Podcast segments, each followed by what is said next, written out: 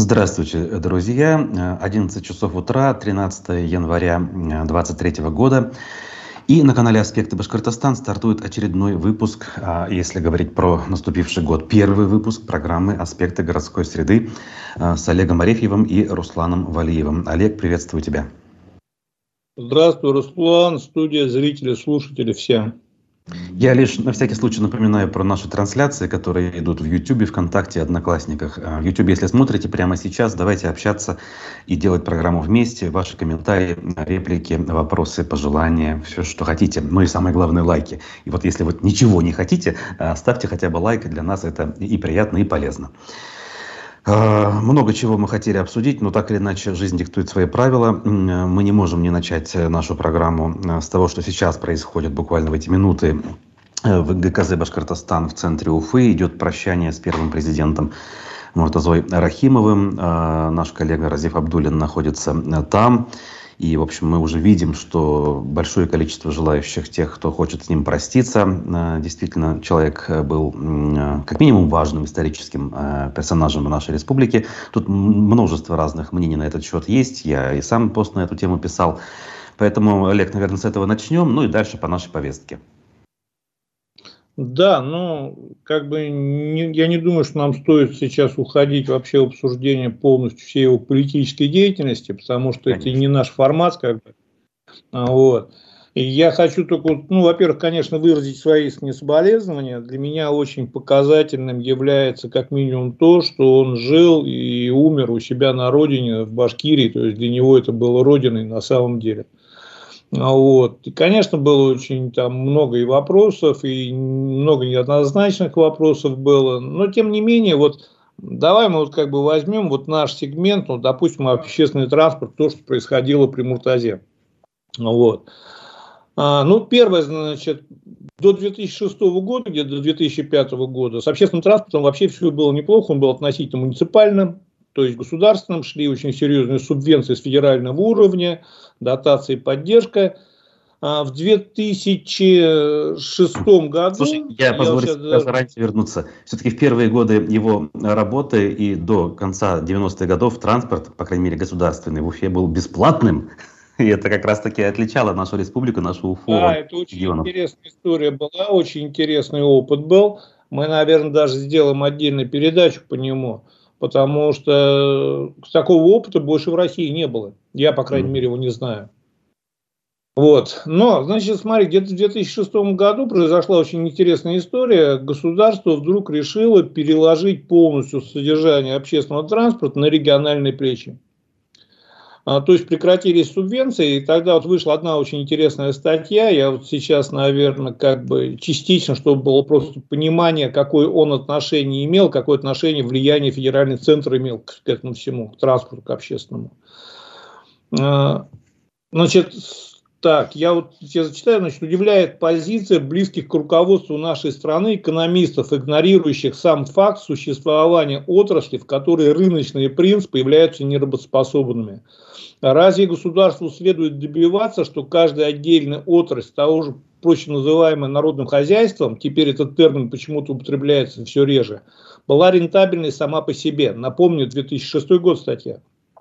Отнюдь ведь гораздо более важным является рентабельность экономики в целом. Но без нормально функционирующего, что важно, доступного общественного транспорта, достижение такого затрудняется. В конце концов, именно на автобусах и троллейбусах и трамваях большинство россиян каждый день ездит на работу.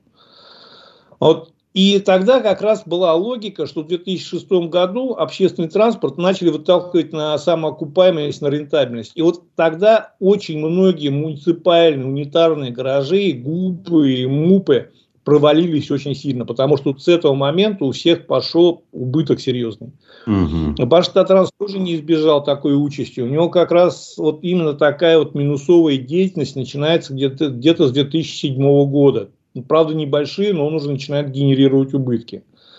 Но что вот к чести могу сказать э, Рахимова, он Башу Татранс вытащил. В этот момент во многих городах к 2000, к 2010 уже году многие МУПы и ГУПы начали закрываться, они не вытягивали. И их съедали частники, либо приватизировались, либо все это уходило в частные руки, в бизнес. И по многим городам просто перестал муниципальный транспорт существовать. А у нас именно благодаря Муртазе, потому что он очень внимательно следил за судьбой Башатранса, то есть он принимал деятельное участие в нем. И более того, я тебе сейчас скажу интересные вещи, я не знаю, ты знаешь, не знаешь. Ну, во-первых, вот э, последний 2010 год он получил сразу три премии государственной «Золотая колесница» Баштатранс. А, а, на федеральном уровне. Опять, да, то есть я опять сейчас тебе зачитаю вот дословно новость. На минувшей неделе в Государственном Кремлевском дворце состоялось вручение шестой общероссийской национальной общественной премии транспортной отрасли «Золотая колесница 2010 год». Учредитель столь статусной награды выступает Комитет по энергетике, транспорту и связи Государственной Думы, Министерство транспорта и партии ЕР. А главный автоперевозчик Башкирии стал победителем сразу в трех номинациях, как флагман автомобильной транспорта страны, а, имеющий лучшее региональное предприятие в Нефтекамске и как лидирующее в сфере профессионального образования. То есть на тот момент, в 2010 году, Башавтотранс по всем показателям был лучший. Может быть, конечно, он даже... Ты знаешь, ну, вот сложно сказать, я не думаю, что он был лучше московских перевозчиков, потому что там совсем другие бюджеты. Но он как минимум стоял смело в их ряду. В ряду с, с, московским, э, с московским транспортом, то есть. Я даже и вот это стоит отметить. Да, я могу подтвердить на э, ощущениях своих даже тогда. То есть тогда еще, кстати, в Москве не было той красоты, которая сейчас. Все-таки была разношерстная какая-то вот эта вот биомасса. Она работала, но она не была такой вот прямо э, триединой, как сейчас. А Башавтотранс наш все-таки и стиль свой соблюдал как-то, и маршрутная сеть у него была большая. Я бы даже выделил его э, в плюс э, в, в, относительно Москвы на тот момент. Я, так я это и выделяли, он, я говорю, он получил сразу три такие вот очень серьезные премии. Более того, я тебе скажу, что в конце, как раз уже ближе к концу к отставке Рахимова, а, в республику было приобретен, значит, автобус ВДЛ. То есть тогда как бы все-таки нефтекамское предприятие, НЕФАС, а оно больше как бы, ну, оно, конечно, изначально задумывалось как филиал КАМАЗа, но больше все-таки имело отношение к республике и управлялось республикой. Угу. Потому что тогда у нас была история, наверное, даже мы как бы, скорее всего, сделаем как-нибудь одну передачу чисто по истории. Тогда был заключен контракт с голландцами, и мы начали выпускать НИФАС ВДЛ. Мы их помним. Это был настолько... До последнего времени оставались экземпляры на, на маршрутах Уфы. Очень долго они работали. Вот даже сейчас многие а, водители, с кем я разговариваю, говорят, то, что те ВДЛ это было лучше, да, до сих пор ничего даже похожего сделать не смогли. Mm-hmm. Вот, он закупил вот эти ВДЛки, значит, более, значит, смотри, тогда в то время уже в Баштатрансе вводился единый дресс-код, то есть они как бы ездили в рубашках, галстуках, то есть был какой-то определенный порядок. При этом вот то, что мы сейчас говорим об этой вот БРСК, карта Алга, она же вся берет начало свое вот системы единой социальной карты жителей республики, которую презентовали еще в 2007 году. И в 2010 2009 году, помню, если не ошибаюсь, вот сейчас могу год путать, это вот, ну, тоже вот в конце уже правления Рахимова, мы за эту карту получили тоже национальную премию. И к нам приезжала Москва учиться, как мы эту карту. Приезжала целая комиссия из Москвы учиться и перенимать опыт внедрения этой карты. То есть, в принципе, мы тогда имели в конце вот его правления, 2010 год, мы имели систему в разы более стабильную, с системой подготовки кадров, который, за которую профессиональное образование, за которую дали премию, а, управляемая а, по определенной степени не ФАС нами, Почему я говорю нами? Потому что когда мы с ВДЛом заключали контракт, передавали автобусы и вот подписывали все громкие соглашения, а руководство КАМАЗ даже не было там. То есть это было видно, что это инициатива действия республики. И вот это все мы тогда и имели. Мы имели карту, которая была лучшая в стране. Мы имели лучшую в стране Баштатрас. Я говорю, можно по-разному относиться к нему и к определенным его действиям. Но вот что касается транспорта, в 2010 году мы имели одну из лучших в стране систем. При этом даже, по-моему, вот опять же, я сейчас боюсь ошибиться в годах, но плюс-минус год, 2009 год, ближе к концу, как раз был основной пик а, пассажиров потока на электротранспорте. Мы тогда подошли чуть ли не к 100 миллионам перевезенных пассажиров только электротранспортом. Ух ты. Причем мы сейчас везем где-то 5, ну 7 миллионов было э, два года назад, сейчас где-то ну, в районе 7-10, может меньше еще миллионов везем. То есть мы везем десятую часть того, что везли тогда электротранспортом. И я говорю еще раз, мы можем много что-то говорить. Я говорю по фактам, то, с чем я знаком, то, что я вижу. Потом, конечно, когда вот он ушел, Башта Транс начали стремительно разбирать. То есть дальше вот с ним начались такие истории уже и там и финансовые, и иные интересы. Где-то его пытались возродить, где-то похоронить, где-то растащить, где-то еще что-то. Много чего было – но вот именно его пик расцвета силы и всего остального, где-то 2007 год, и дальше он смог, единственный, кто смог пережить вот эту отмену федеральных субвенций, и мало того, что выжить, в тот момент устроиться сюда на работу было практически невозможно.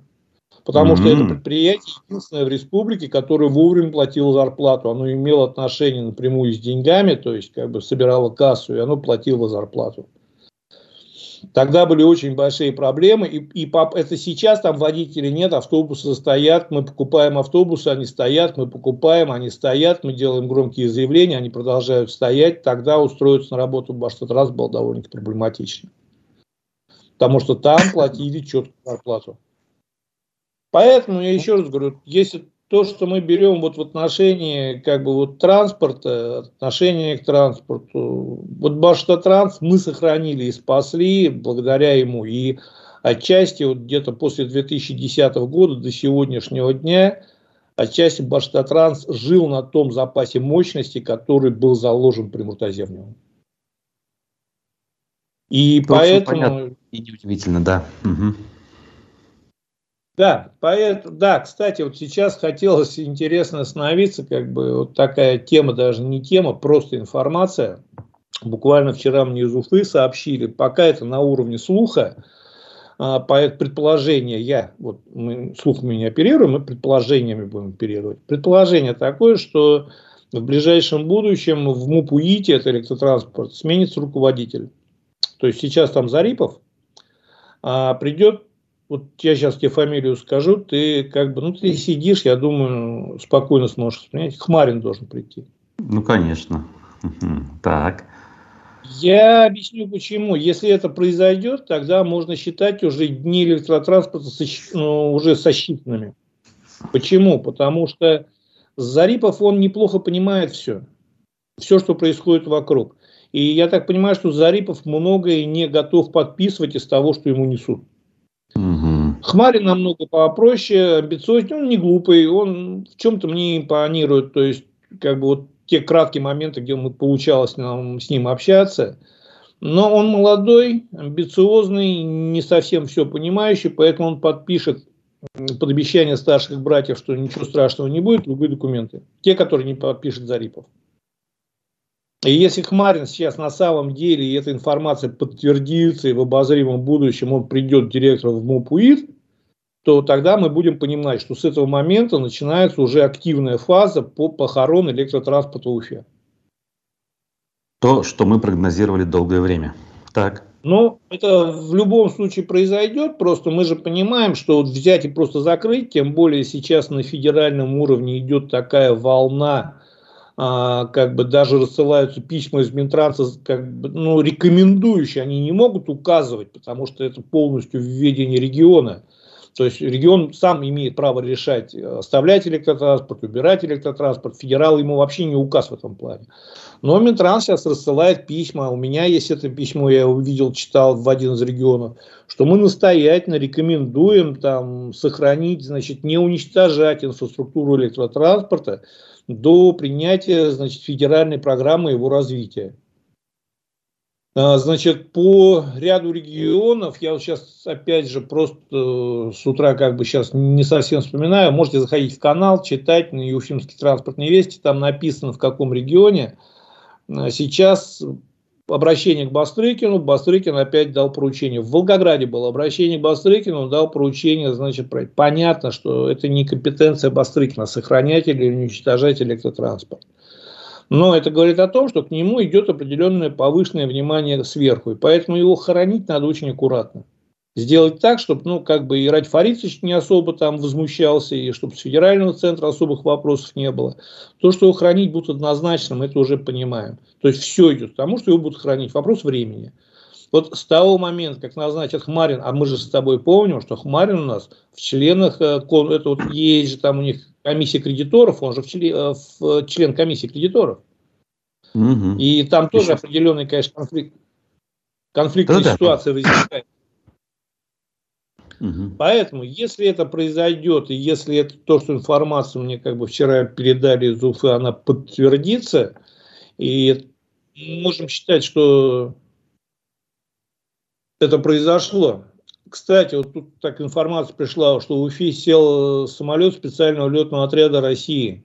То есть, как бы слухи о том, что на прощание с Муртазой Габалдуловичем могут приехать чуть ли не самые первые лица, вроде как бы подтверждается в определенной степени. Ну, я вот смотрю, да, это Ту-214, пока это не основной, э, скажем так, но да, все может быть.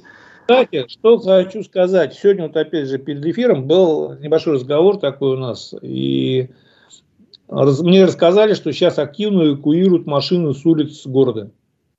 Угу. Угу. Здесь история такая, как бы нам пока сейчас обсуждать особо нечего, просто всем слушателям, у кого вдруг заберут машину и будут требовать за это какие-то выплаты, обращайтесь к нам, мы объясним, что делать.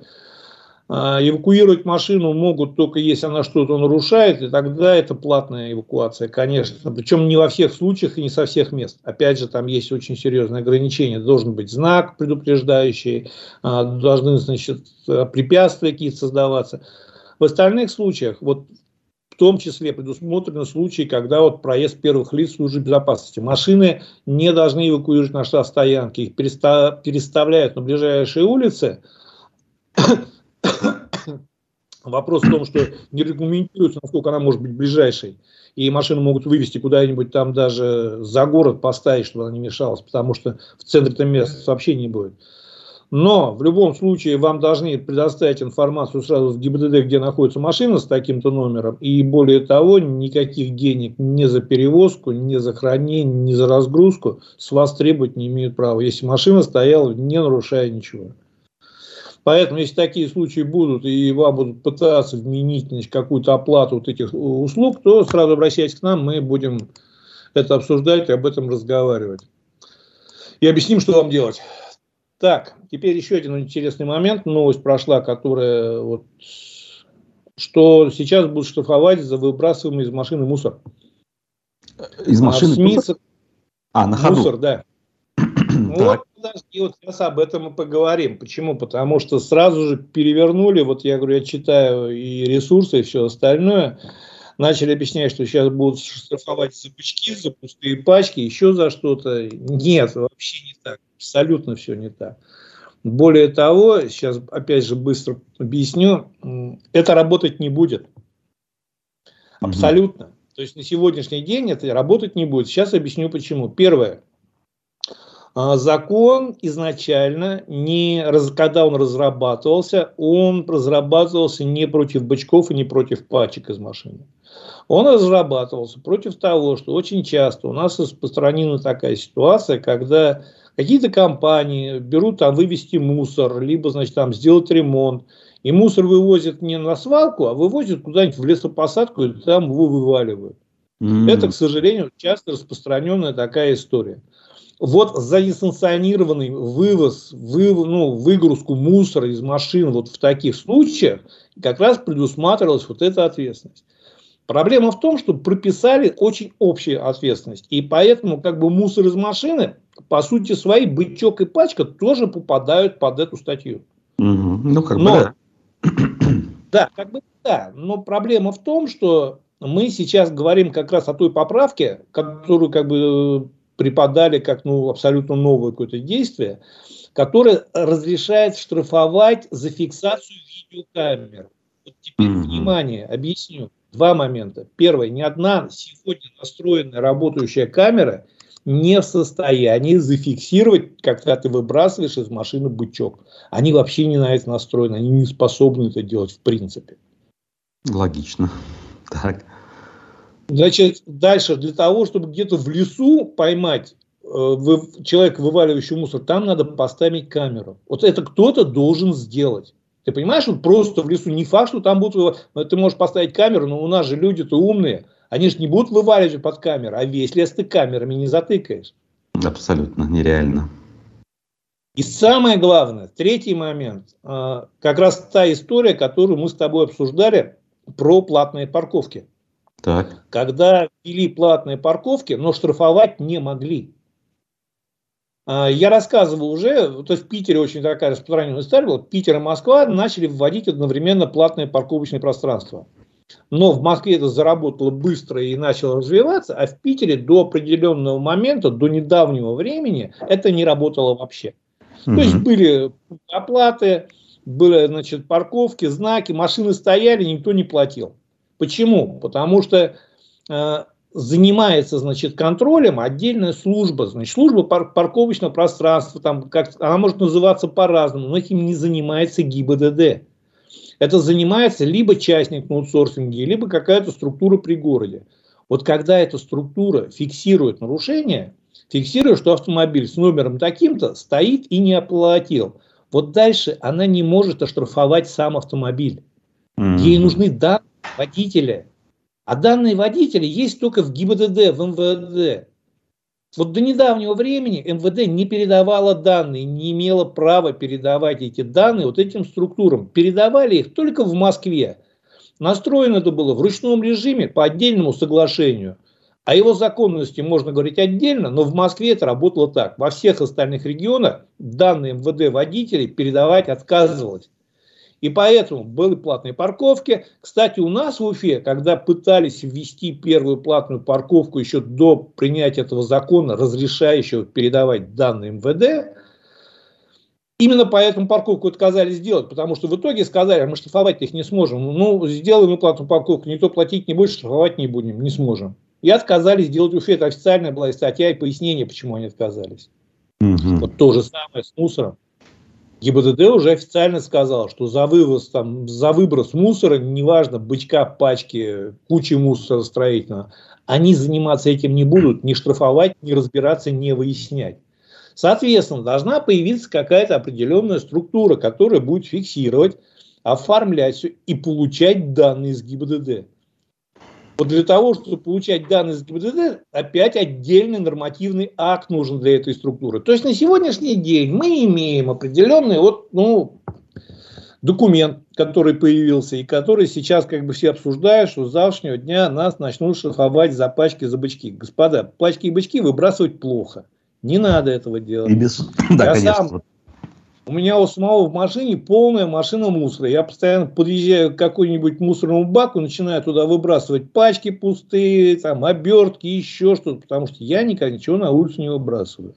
Но штрафовать за это вас завтра никто не будет, не может, нет технической возможности, нет нормативного обеспечения этого штрафа, нету ничего. Поэтому просто новость, которую просто мы теперь знаем, нам с этим жить как только что-то изменится, появятся либо камеры, умеющие фиксировать, либо какие-то первые прецеденты, либо еще что-то, мы вам об этом сообщим. Бояться не надо, открывать окно, что у вас камера неправильно зачитает, прочитает, что вы открыли окно и вас сразу оштрафуют там на 200 тысяч. Нет. Так, пойдем дальше. Дальше. О, мороз? в Уфе мороз и снег, как бы, и чем это закончилось? Ну, первое, значит, э, сразу же перестали выходить автобусы на линию. Вот есть ли какие-то есть, данные, вот... сколько? Мы об этом говорили, э, и жалобы читателей тоже озвучивали. Вот хотелось бы понять вообще величину бедствия с точки зрения гаражей. Никогда не данных у тебя этих никогда не будет официальных. Объясню. Ты сам как бы имел отношение в свое время, пусть может быть не так глубоко, но ты понимал, как это работает. Это кухня Башта Транса, которую они могут подредактировать в любом направлении. Объясняю как. А, допустим, вот с утра а, есть необходимость определенная нагнать выход. Можно сделать как? Выдается водителю путевка, якобы оформляется выход, он может даже не выезжать из, города, из гаража. Через полчаса он делает сход.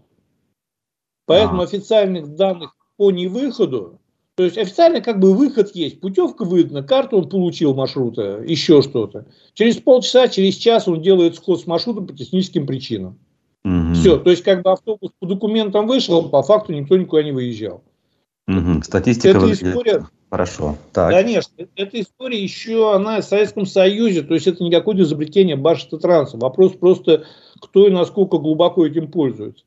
Официально Баштатранс заявил, что там чуть ли всего 10 автобусов не выехали. Я даже не стал читать эту аналитику, потому что я понимаю, что не имеет никакого отношения к реальности. В чем проблема? Значит, смотри, то, что сейчас ссылаются, ну, единственное, вот официально, как бы, это информация, которую сложно уже скрыть, что из-за сильных морозов э, за сутки с южного автовокзала Уфы приостановлен 71 рейс. Это была официальная информация. То есть здесь как вот эти рейсы уже сложно скрыть, и их бы официально объявили, что 71 рейс был отменен. Угу. Теперь смотри, поясню. А, любой нормальный автобус, если он нормально технически обслуживается, если он заправляется нормальным топливом, а, для него мороз не сильно страшен. Да, есть проблема определенная завести, но а, в Советском Союзе, кстати, вот была тоже, там и машины были попроще, еще что-то было. Но все понимали, что будет зима, будет мороз. И Баштатранс это понимал в том числе. Поэтому э, это была за, проблема водителя. То есть водитель был закреплен за автобусом, он понимал, что от этого зависит зарплата, что если с утра машина не заведется, он целый день будет ее заводить в снегу, в сугробе, мучиться, замерзать.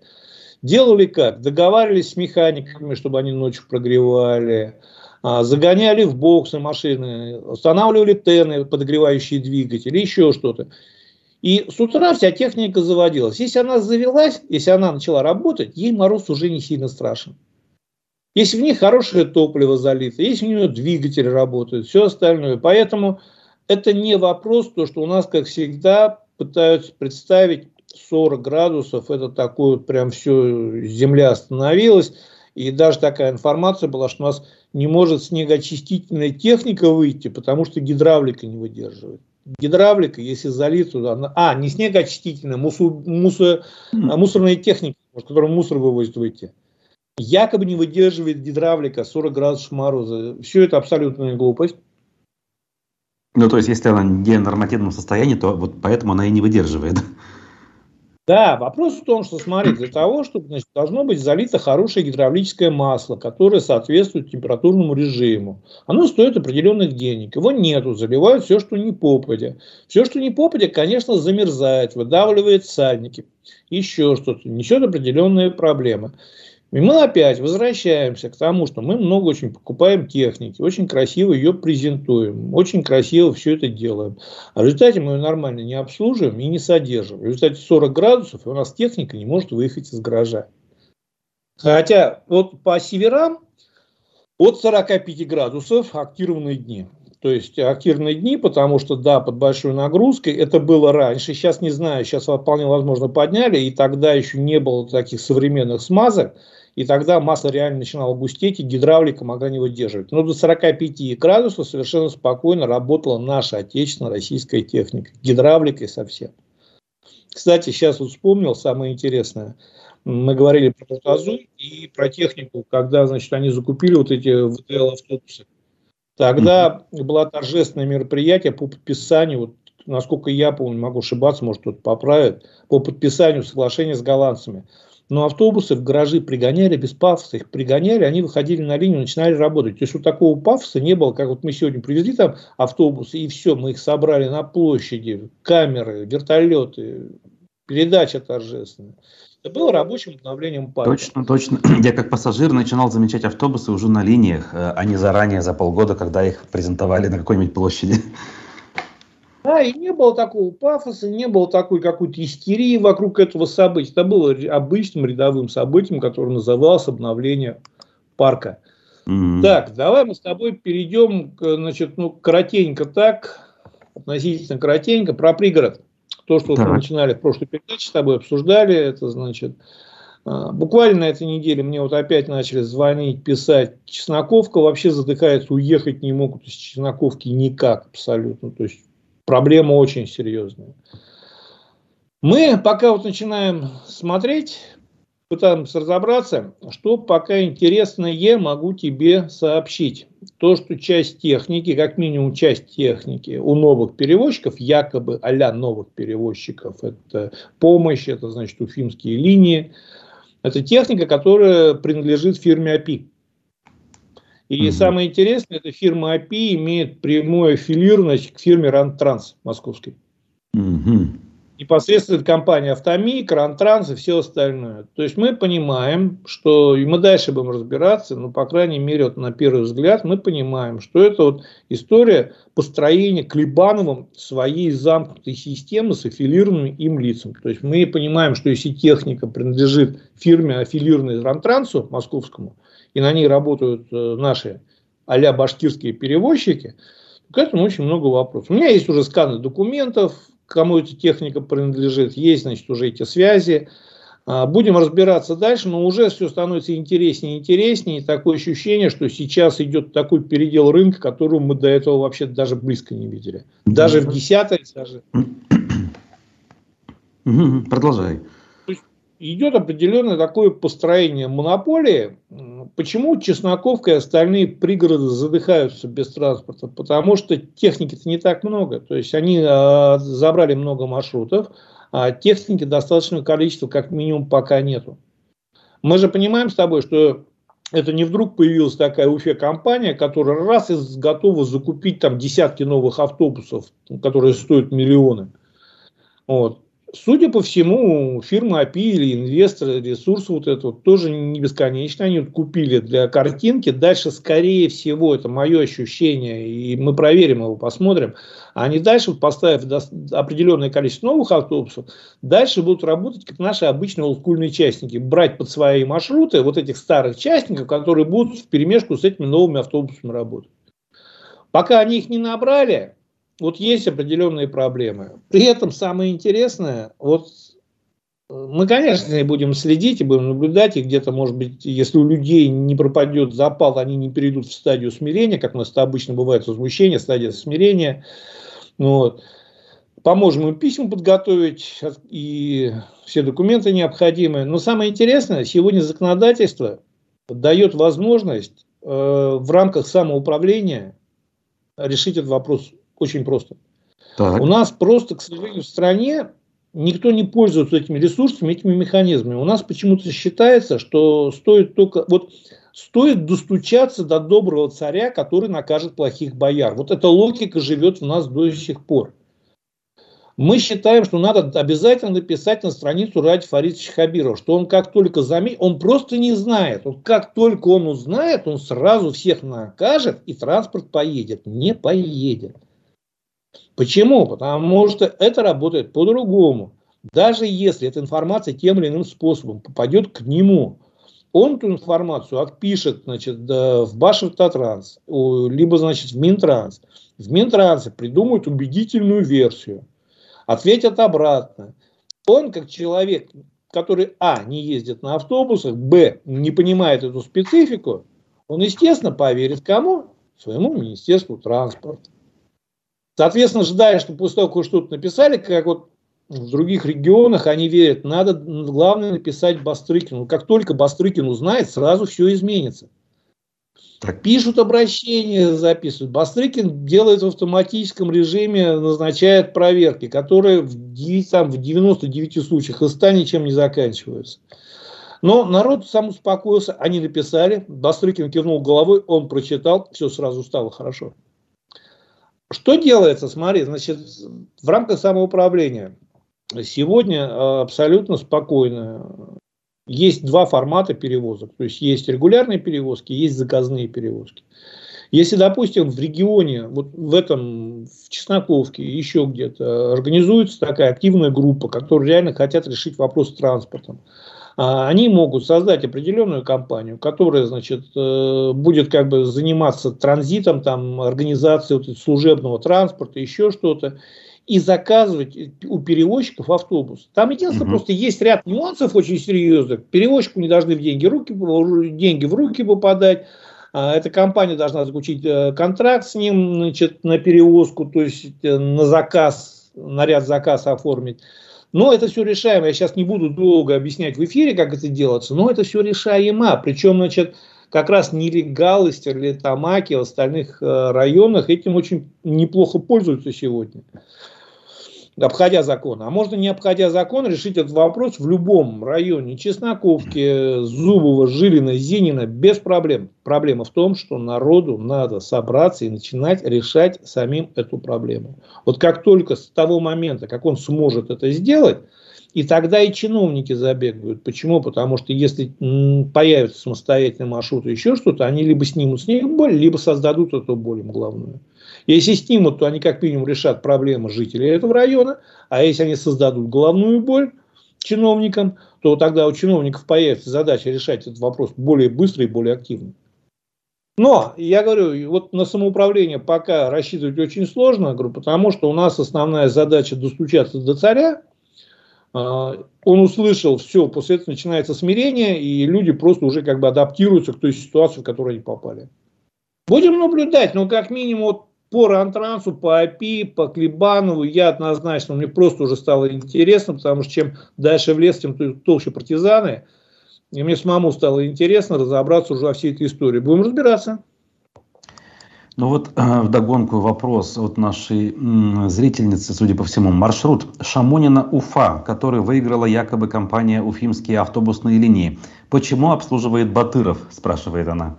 То самое Шамонина. Я, я вот про это как раз про то самое говорил, потому что сложилась определенная новая конфигурация, в которую Батыров не мог не попасть. Понятно, что Батыров в этой новой конфигурации.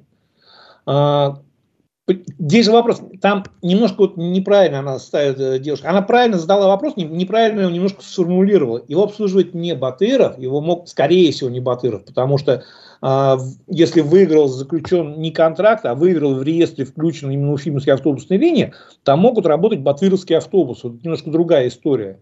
На каких-то определенных внутренних соглашениях, договоренностях там могут работать батыровские автобусы. Потому что кто обслуживает, это конкретно записано в реестре. Это ну, по большому счету, то есть это не особо как бы влияет э, с точки зрения для пассажира а, вот запись в реестре. Если это не регулируемый маршрут, если это да, если это не регулируемый маршрут, он не получает никаких дотаций от региона, то вот эта запись, она, ну, как бы чисто для порядка внутреннего, чтобы другие не лезли. Понятно. Поэтому быть, там уфимские линии, работать автобусы Батырова. Почему? Своих автобусов у них не хватает, и, скорее всего, по каким-то внутренним договоренностям, вот это снова, новая сложившаяся такая компания, э, Автомик, вот это уфимские автолинии, ООО «Помощь», Батыров к ним, судя по всему, вот вошел в компанию, если там у автобуса работают. Это наша новая транспортная реальность. Какая она будет, я не знаю пока. Угу. Марат Ахтямов, во-первых, пишет, что наконец-то он нас нашел. Ай-яй-яй, неужели нас было сложно найти? А, печально. Но вопрос такой. Население может найти автотранспортную компанию и лично коллективно договориться с директором о маршруте следования до их населенного пункта? Вот такое настоящее самоуправление. Да, я вот об этом, да, вот как раз я об этом и говорил. Для этого должна быть существующая структура. То есть, давайте так скажу, да, это решаемо. То есть, вы можете организовать заказной маршрут. Для этого должна быть определенная структура, которая закажет и определенно правильно оформлены документы и процессы. Это более чем реально. И я говорю, если надо, я, конечно, сделаю отдельно, прям распишу все это хозяйство, отправлю в канал, потому что сейчас вот в рамках эфира это, во-первых, долго, во-вторых, надо делать ссылки на нормативные документы, чтобы это было убедительно и понятно. Чтобы люди могли переходить. Если люди начнут этим заняться, заниматься, многие из них смогут решить свою эту проблему. Единственное, что у перевозчика должна быть лицензия. Не маршрутная карта, а лицензия, потому что заказные перевозки, в том числе с, с определенного момента, начали лицензироваться. Угу, угу. Ну что ж, тогда дальше пока можно. Так. Ну, дальше пока можно, давай мы с тобой обсудим пробки в городе, потому что я вот смотрю второй, третий день после 9 числа, когда как бы люди в Уфе начали работать, город начал вставать. Причем вставать намного более активно, чем вставал в, то, в, то же, в том же периоде, в аналогичном периоде прошлого года. То есть вот я помню почему, потому что как раз в прошлом году у нас была история с закрытием вот этой развязки на вреде на капитальный ремонт. И я довольно-таки активно наблюдал за этой историей как бы с пробками. То есть, насколько они серьезные, как они распространяются по городу. К чему это хочу сказать? То, что первое, а, да, у нас с каждым днем все хуже и хуже начинает работать транспорт. Это уже однозначно. То есть, как бы мы не смотрели, какие бы мы э, парадные отчеты не слышали от первых лиц, э, Первый идет передел, очень четкий и понятный. Идет опять очередной передел транспортного отрасли Уфе. То есть это бесконечный процесс после, вот, наверное, 10-11 годов он идет постоянно в ту или иную сторону. Сейчас новый начался. Естественно, будут сбои, естественно, будут проблемы. Второе, у Башстатранса определенные проблемы с выходом техники. Первое, значит, по качеству плохо обслуживается, ломается. Второе, нет водителей. Соответственно, все люди начинают присаживаться на свой частный транспорт. Вот сегодня то, что вы видите в городе, в ближайшем обозримом будущем, через год, два, три, может стать постоянным явлением для города. То есть, если раньше, и мы с тобой это обсуждали и разговаривали о том, что если раньше пробки, это было таким, ну, как сказать, по меркам остальных миллионников эксклюзивное явление, да, да, чаще вечерами... были причины. Дождь, снег какой-нибудь, ДТП мощное там и так далее. Да. Угу. То есть в основном город ехал. Сейчас город перестает ехать, тем более как бы сейчас вот не сказать, что сегодня, там вчера, позавчера были сильные снегопады в Уфе. Да, конечно, но обычно зимняя погода. И я говорю, я просто есть чем сравнивать по аналогичному периоду прошлого года, этого не было таких пробок они начинают появляться. Почему? Потому что хуже начинает работать общественный транспорт постепенно. Все больше и больше людей пересаживаются на свои машины, в том числе из Чесноковки, в том числе из Шамонина, едут на своих машинах. В результате в городе движение усложняется, и вот к этому всему мы постепенно можем перейти. Почему? Потому что мы не занимаемся в реальности этим вопросом. И я говорю еще раз, возвращаемся к Рахимову. Но почему-то ведь тогда мы смогли даже в более тяжелые для нас времена держать Башстатранс на плаву, держать систему, работающий электротранспорт, получать какие-то награды, премии. Сейчас только разговоры и погибающая система. Грустно очень.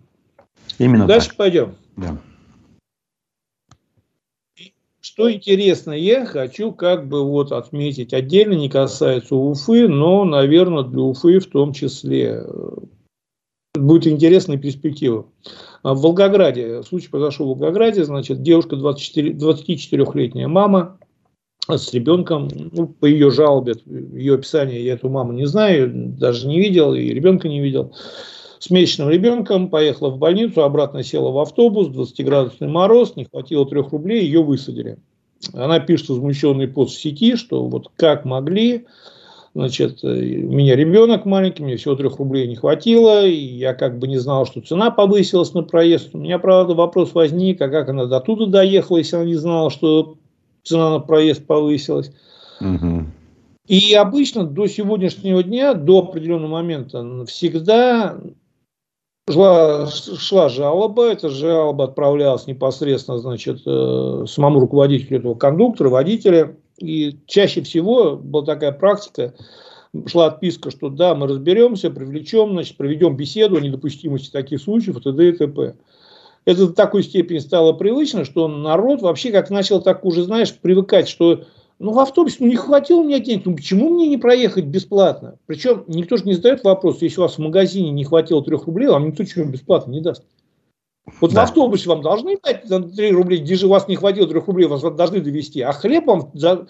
опять же, вот про детей, когда говорят, что, значит, мне один товарищ написал, Ты что, дети вообще должны по всей стране бесплатно есть? Я говорю, как только вы переведете, вот вернете транспорт как социальную услугу, без проблем. Пока это бизнес. Вот у нас он сегодня бизнес. За это кто-то должен платить. Вот когда у нас там детей, значит, нельзя высаживать до 16 лет, так давайте в логике продолжать. Давайте детям в магазине обязаны, если у них нет денег, хлеб отдавать бесплатно. Он подошел к кассе, у него денег нету. Значит, ему должны бесплатно хлеб дать. Вот на транспорте ну, должны бесплатно вести, а хлеб ему не должны давать бесплатно. Да, да, он кушать же хочет. Да. Почему ему не дать? Цепочка абсолютно справедливая. Тут можно продолжать про мороженое и так далее. Кино. Так вот, первый раз, первый раз МУП Метроэлектротранс ответили, провели проверку, кондуктора не накажут, она выполняла свою работу. Я, я не исключаю, что раньше были. Я первый раз увидел так сформулированный ответ, когда Александр четко сказал, ребята, ну надо платить, это услуга что вот эти вот моменты, поплакалось, у меня 3 рубля нету, должны наказать, запугать кондуктора, чтобы он в следующий раз, не дай бог, не попросил у кого-то оплаты. Это очень знаково.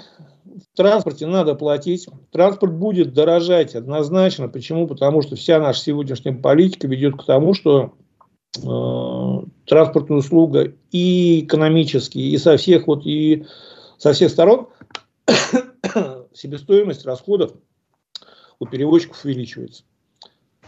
Алло. да, да, видишь, да, нормально. Прекрасно слышу, вижу, да. Угу. Продолжай, Олег. То угу. есть услуга будет дорожать однозначно. В некоторых регионах уже цена переходит за 40 рублей, есть 46 регионы, причем это не центральные регионы, это довольно-таки скромные регионы.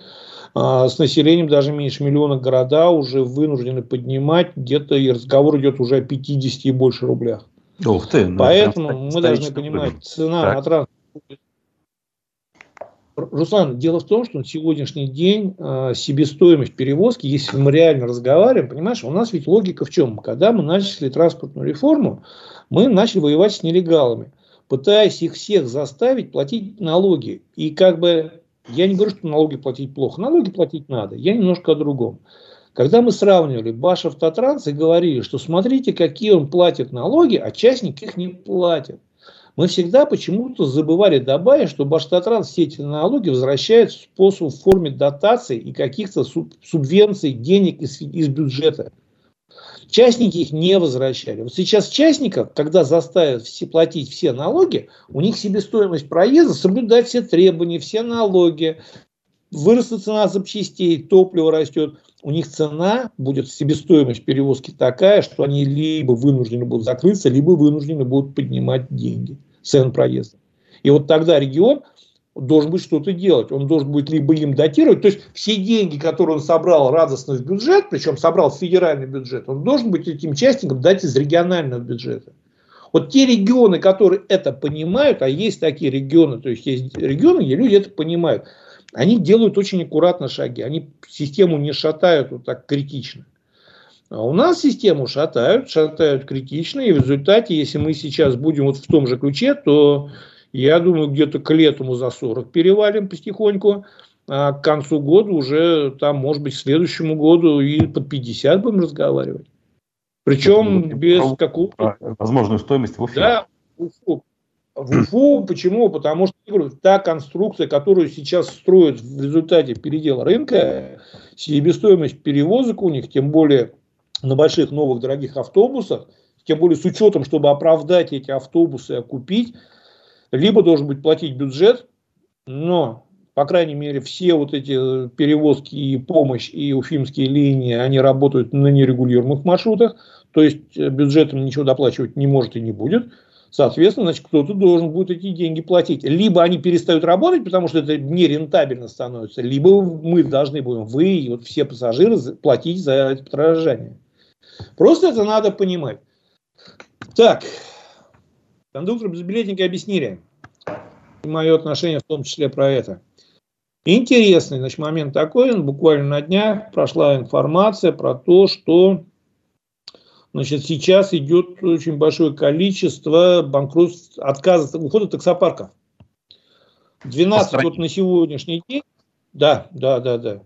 Около 12% владельцев российских таксопарков задумались о ликвидации бизнеса в связи с его убыточностью.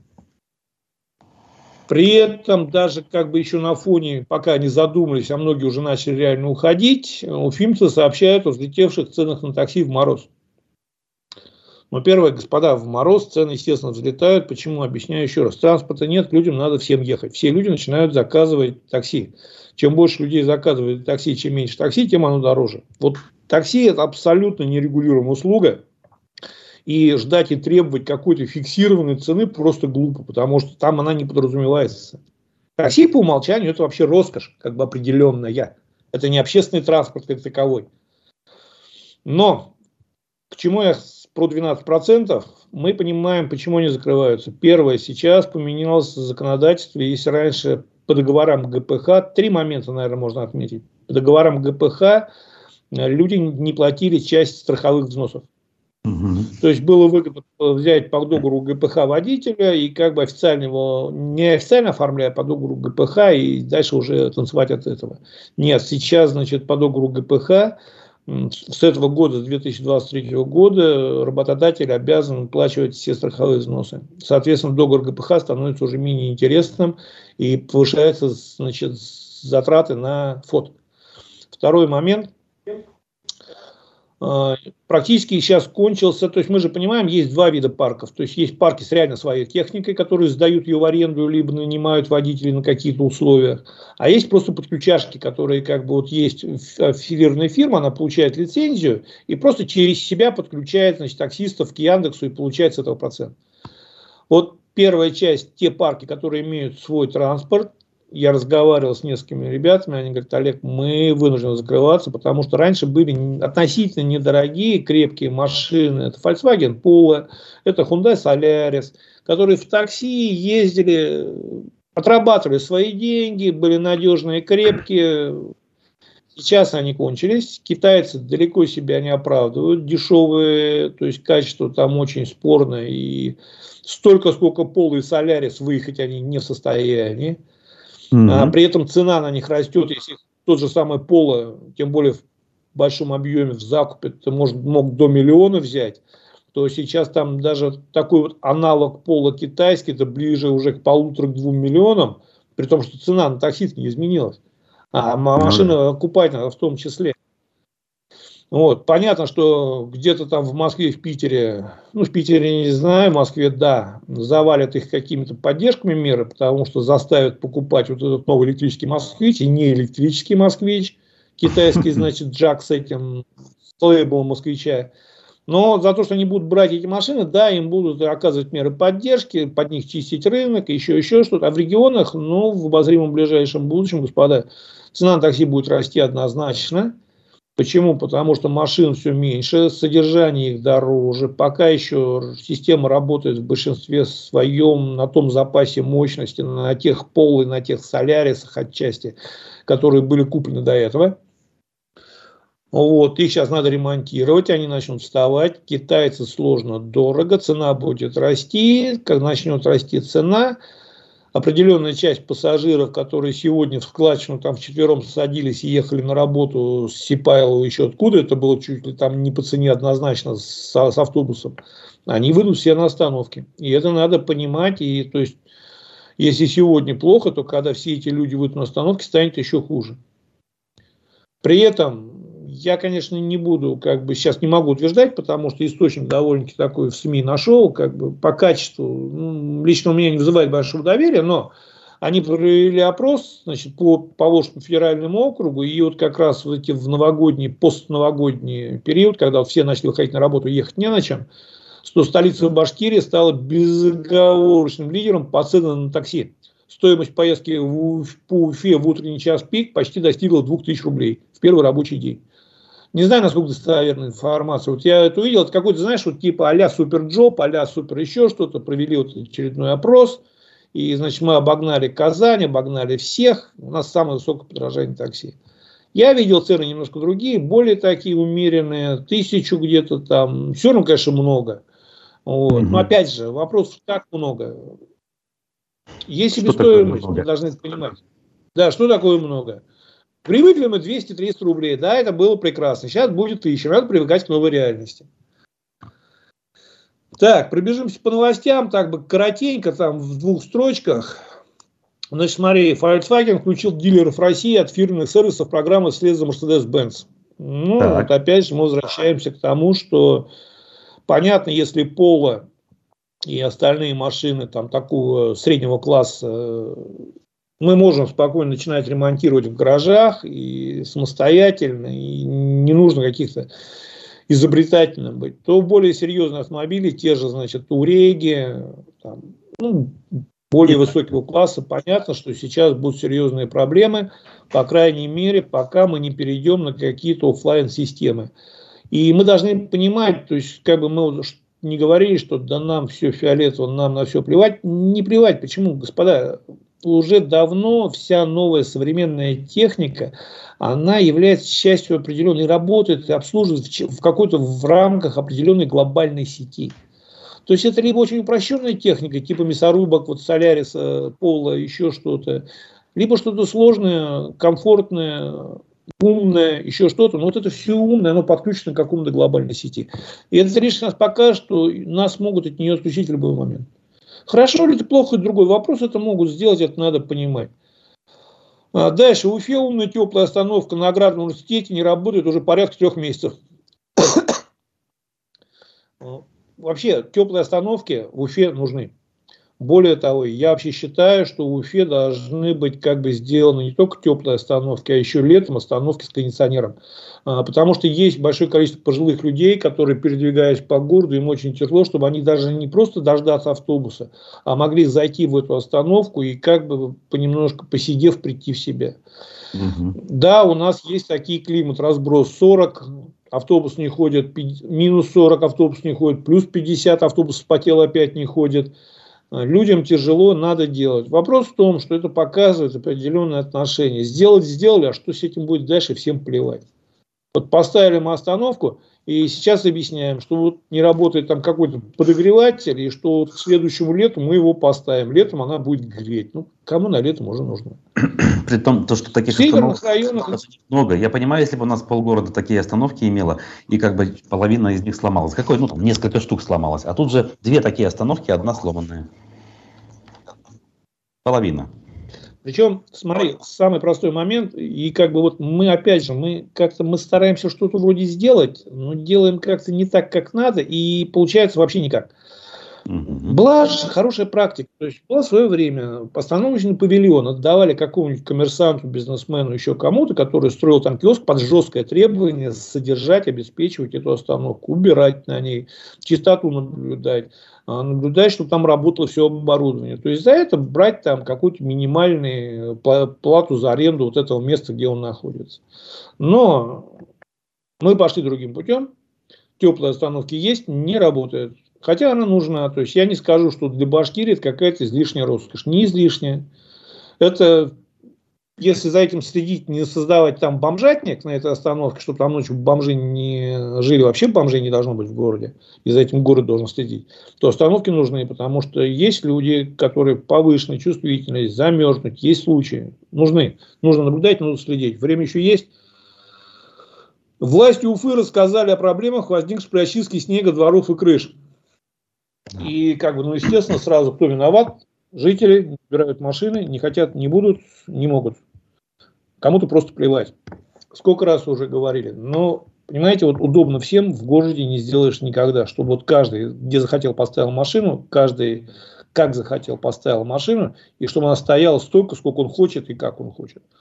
А, в любом случае, крупный город, чем больше плотность населения, тем больше надо уметь договариваться и пытаться соблюдать интересы всех жителей этого города. То, что нам в дворах давно надо наводить порядок, с этим даже спорить сложно.